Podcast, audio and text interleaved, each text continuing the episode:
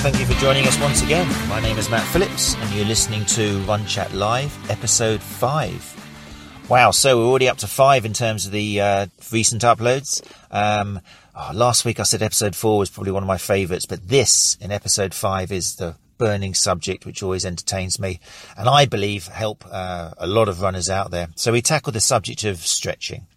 Um, anybody who's worked with me will know that my bias is the belief that runners just obsess too much over stretching. Um, kind of as a follow on from episode four on running economy last week, when we run, we need to be tight springs. The word tight is not ugly. Um, to get tight, to get tone, to get elastic recoil, we need strength training. Um, so this episode goes very much into that, but also shows how stretching can actually delay recovery. So it's a big passion of mine. Uh, I look forward to any comments you may have because loads of runners love stretching. But hopefully after listening to episode five of Run Chat Live, you will start questioning why am I stretching these muscles? What am I trying to achieve? What do I believe will happen? Is there any research to show that this does happen? I look forward to hearing from you, so please leave some comments. Enjoy!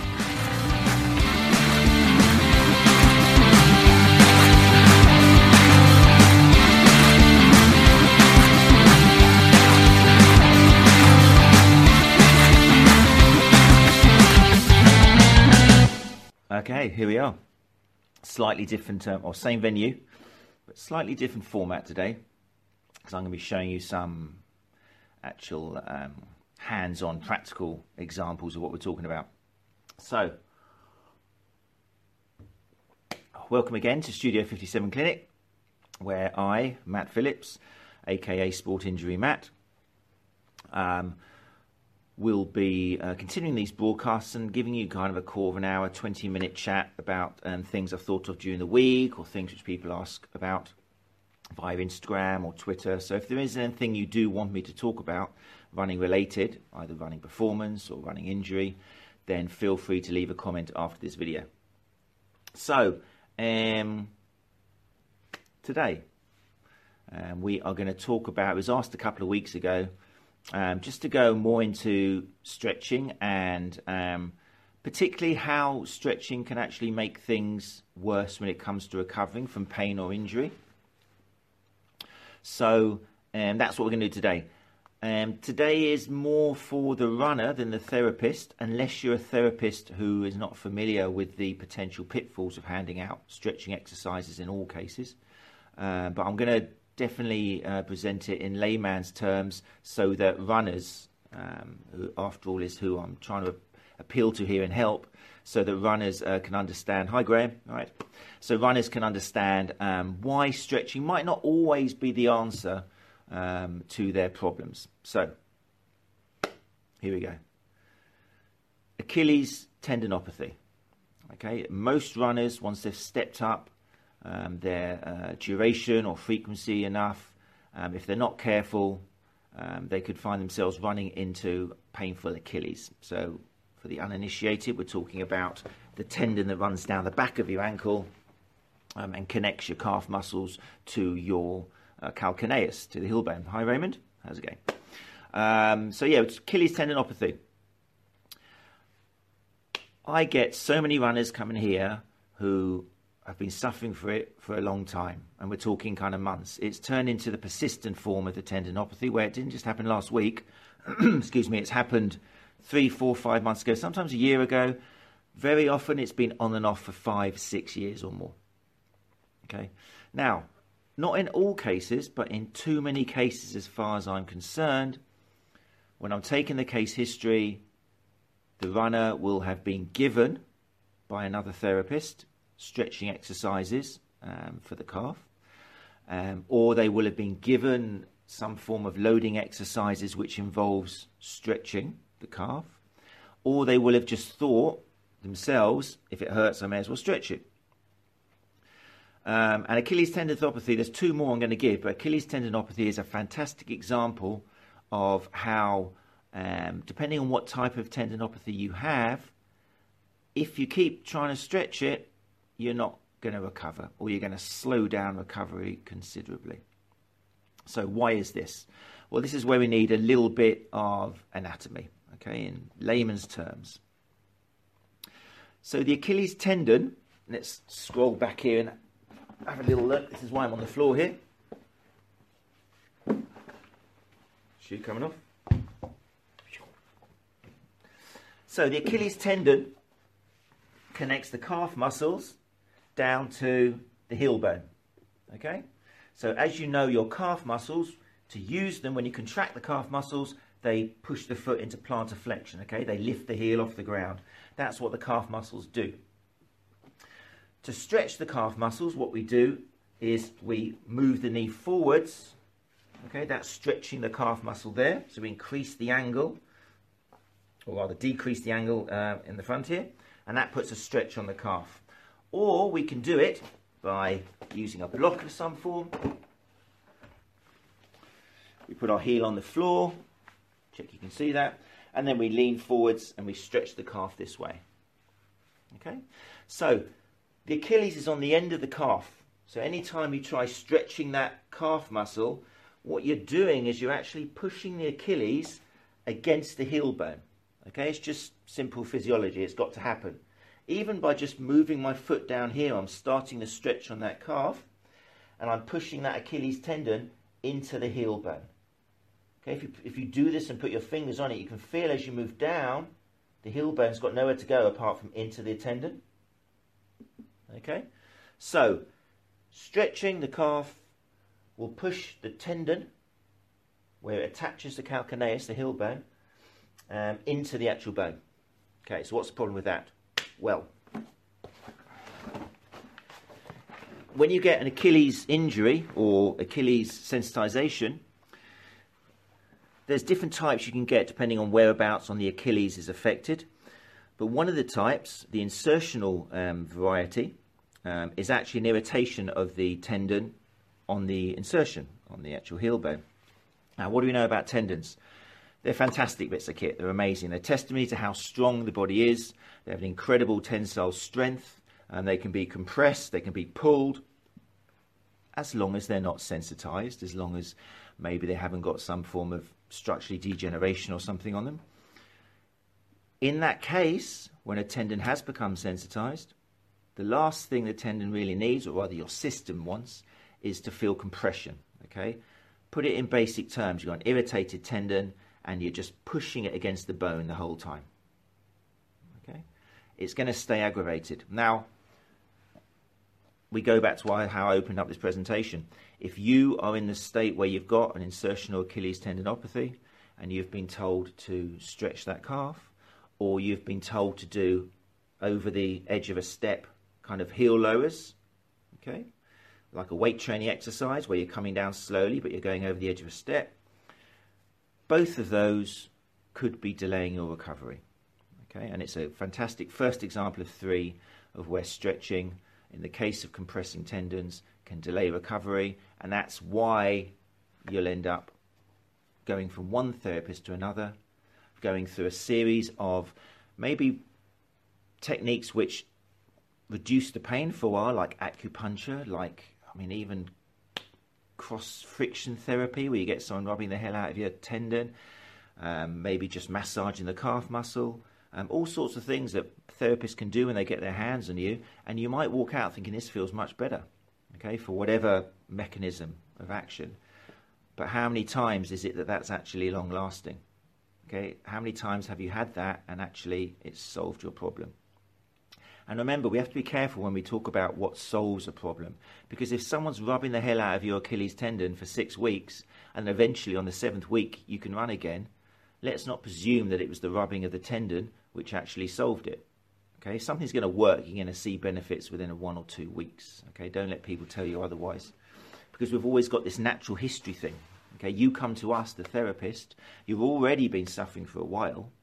Okay, so we could just we could rub your tummy and pat your head for six weeks, and the chances are after six weeks, because of natural history, you're going to um, start feeling better anyway.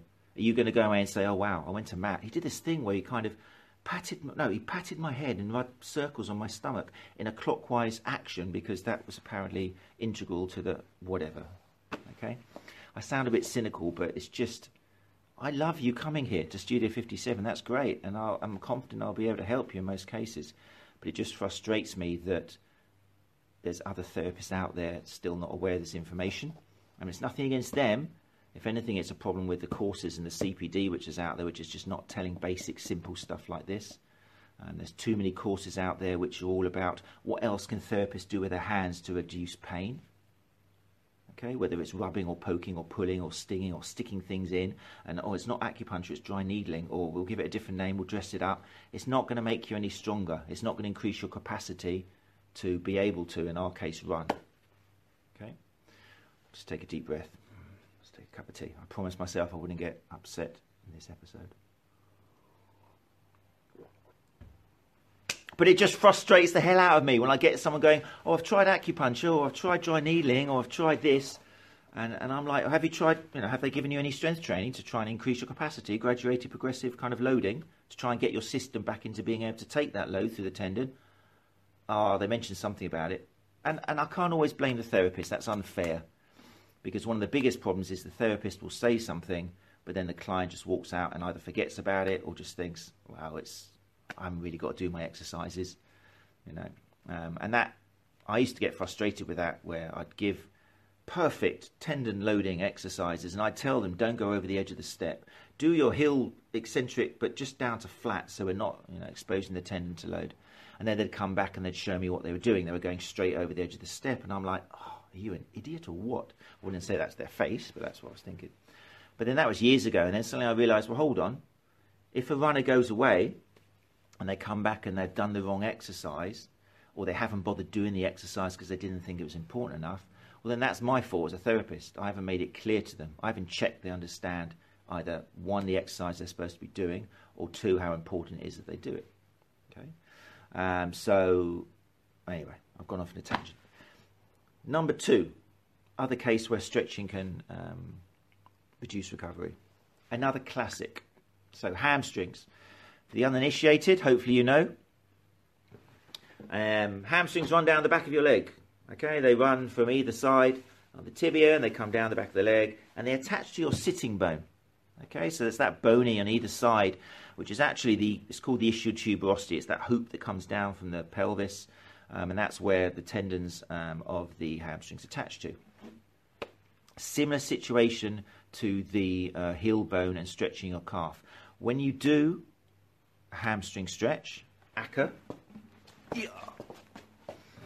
The classic hamstring stretch. Okay, and we all do it. it. I don't know what it is. It comes naturally. If your hamstring hurts, you think it's got to be tight. I'll stretch it. Okay, or we lie down and we get a band and we pull it back and we do some active, isolated. Added a few other letters in there because it sounds scientific stretching, where we pull and then release and then goes further and then all this kind of muscular MET, PNF, CRAP, CRP stretches and stuff. Um, calm down.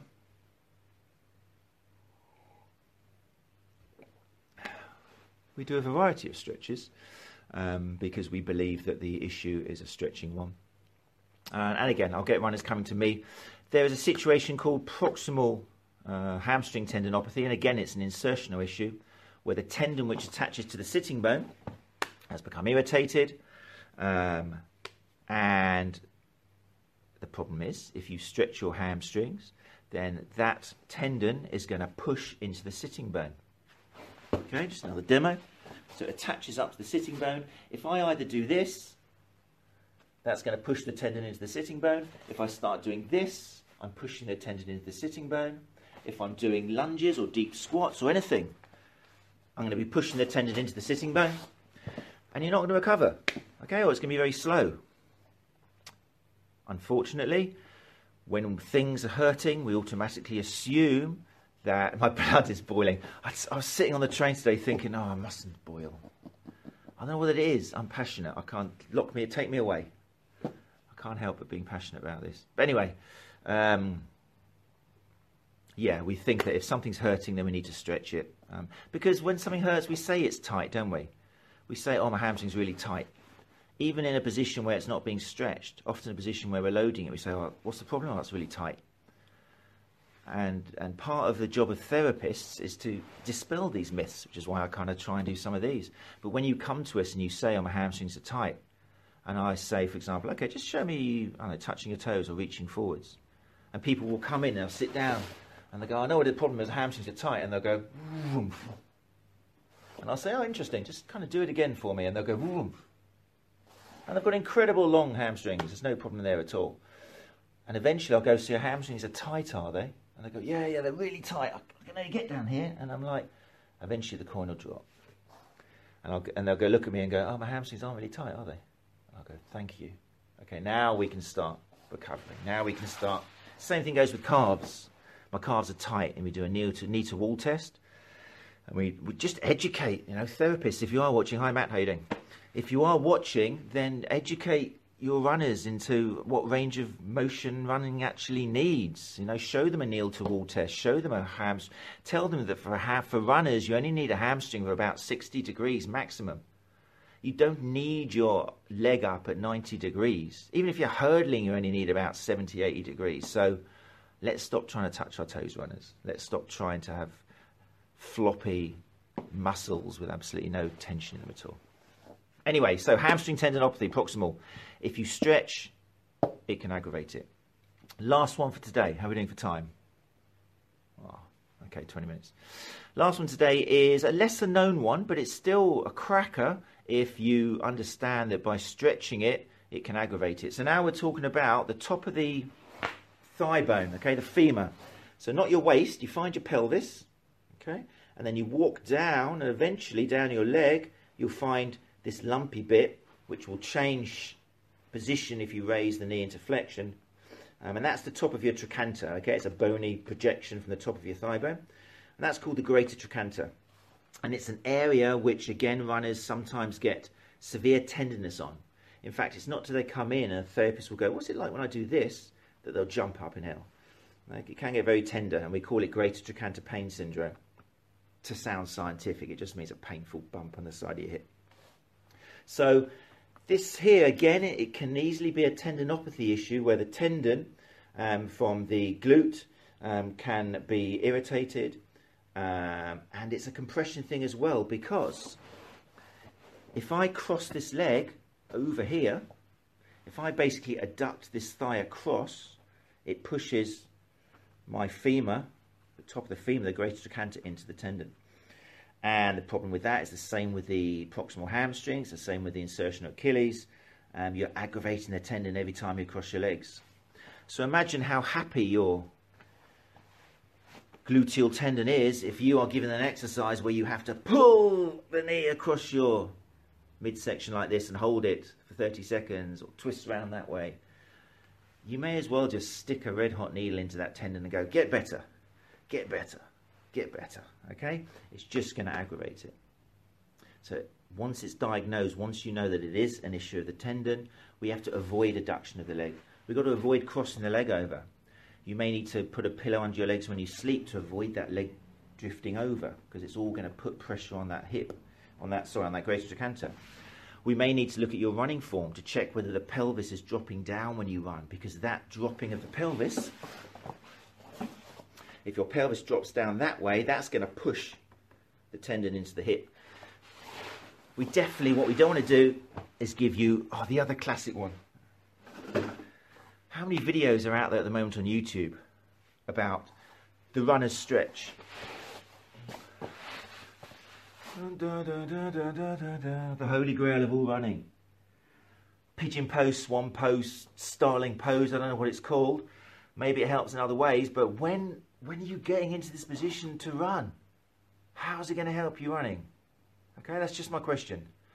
Someone who says this will help a runner, please put a comment underneath saying exactly when in the running gait cycle I've got my leg in this external rotation.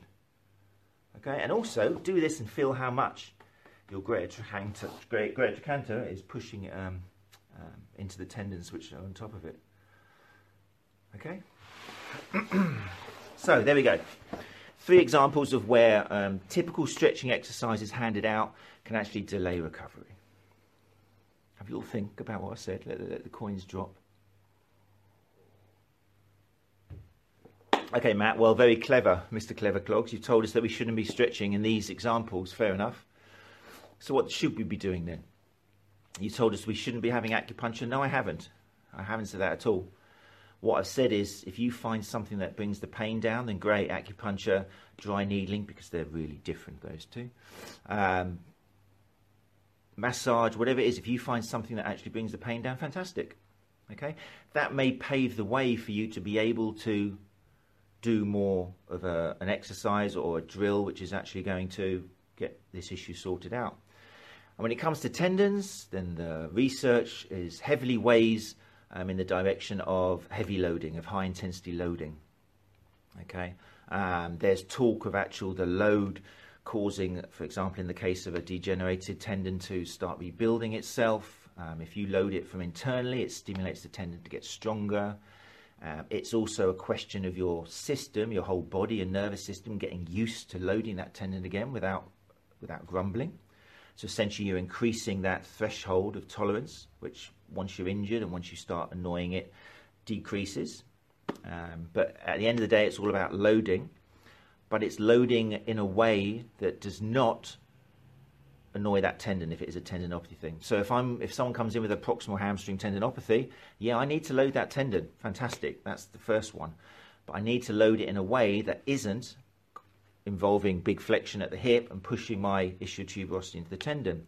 So I might give them um, a bridge, for example. Okay, I'll give them an exercise which definitely doesn't involve stretching the hamstring.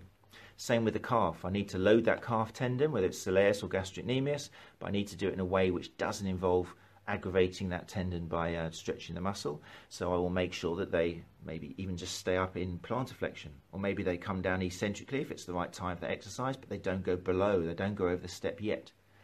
They will do eventually, okay, when it's the time has come, when we've increased thresholds and we've decreased sensitivity and we've seen strength gains, then there will come a time where we do need to start exposing that tendon to a little bit of compression from the bone underneath, but it's got to come all in good time.